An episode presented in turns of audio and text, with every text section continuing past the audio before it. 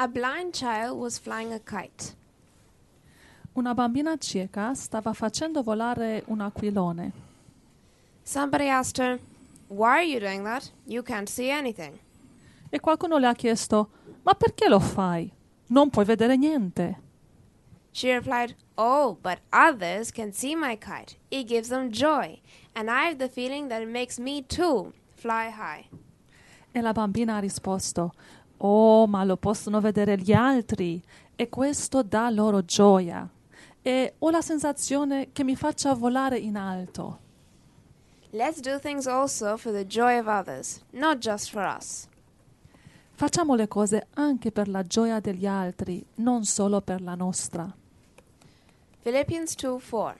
Look not every man on his own things, but every man also on the things of others. Filippesi 2, verso 4. Cercando ciascuno non il proprio interesse, ma anche quello degli altri. So she was thinking more about others than instead of herself. She knew she couldn't see it, but she still did it. Quindi questa bambina sapeva che lei non riesce a vedere l'aquilone, era cieca, però pensava più agli altri che a se stessa. Let's all try to do things for others instead for, our, for ourselves for a change.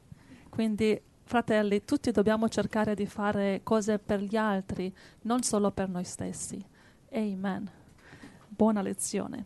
Grazie, Signore.